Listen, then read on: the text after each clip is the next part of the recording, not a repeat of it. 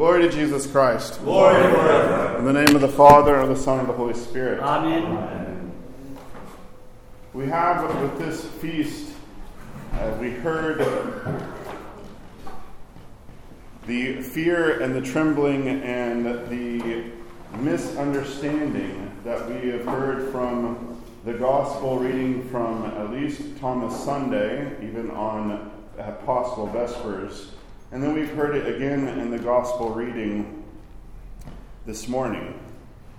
We also think of ascension, and it's hard for us to not think of ascension as an absence, where our Lord ascends as he spent his time with his uh, disciples and with the apostles and with all those who had followed him to, in a sense, uh, leave them.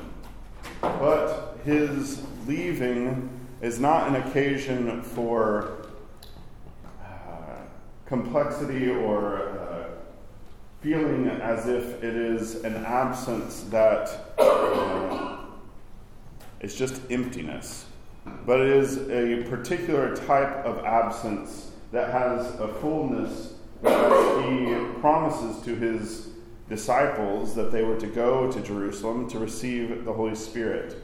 That Pentecost would give them the fullness of the presence of God.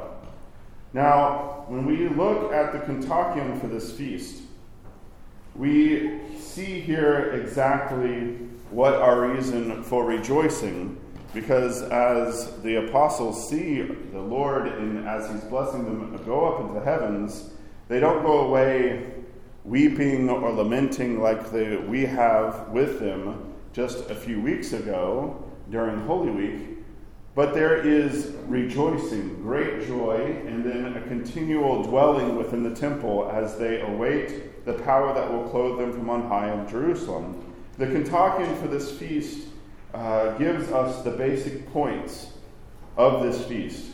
When you did fulfill the dispensation for our sake, dispensation, this is a word that we even use uh, in the anaphora. Father Stephen, I think you on the fly translated as the plan of salvation, dispensation, because dispensation uh, can carry some connotations or it's kind of an abstra- abstract word. It was Archbishop Joe's version in the Midwest. The plan of salvation.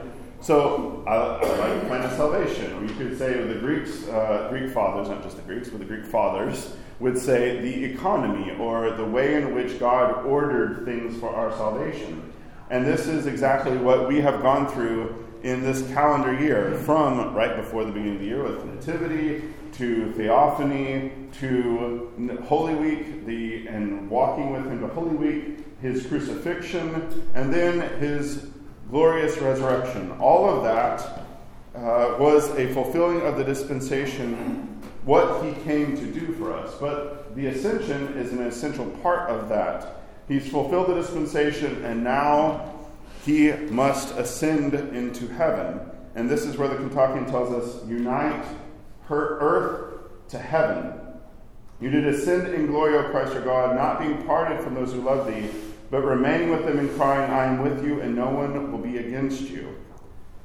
Now, he unites earth and heaven in his body. We have uh, been glorying in this from at least nativity, but with the ascension, we have the there was the descent, now we have the ascension with the ascent.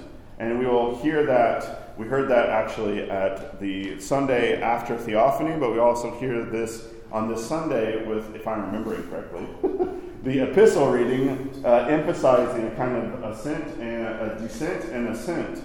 Uh, and then in his ascent into the heavens, with his pure body, he has sat us, uh, our nature, at the right hand of God the Father, such that the joy that the apostles had was that the, the path to heaven, as St. Athanasius in, on the incarnation, when they ask him, why did Jesus have to die on a cross? And why the dispensation of the incarnation and the path up to heaven is he's clear that it's so that he could basically create a path for us to heaven.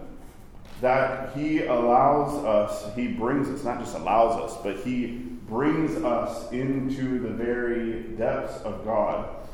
That He uh, presents to God the Father uh, human nature purified. As we say in the anaphora, His blessed hands.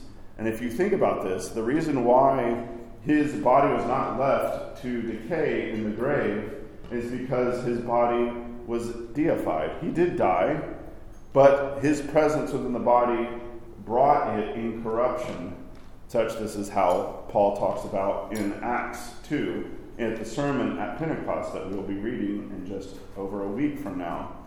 So the ascension is essential to our salvation, and it is something that uh, in that uniting of earth to heaven and his promise of being with us, that he would not leave us. This is, of course, through the operation and power of the Holy Spirit. Not just as a kind of external promise or a, a word, or as I was growing up, the Bible, right, is kind of God's, pre- that's basically, that was God's presence to us, was a book. Uh, this is, of course, not to denigrate Holy Scripture whatsoever, but it is the fact that He took a body, that He is present with us in the Holy Spirit within our bodies, to then also purify, sanctify, and cleanse this particular temple so that we can be like Him in His uh, resurrected and ascended state as the Apostle John tells us, we shall see him as he is and we shall be like him.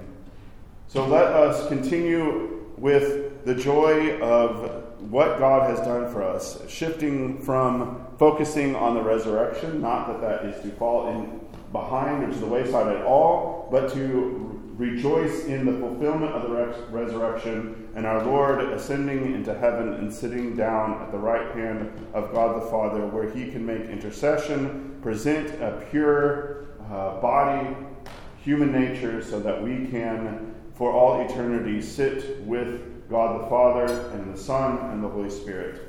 Amen. Amen.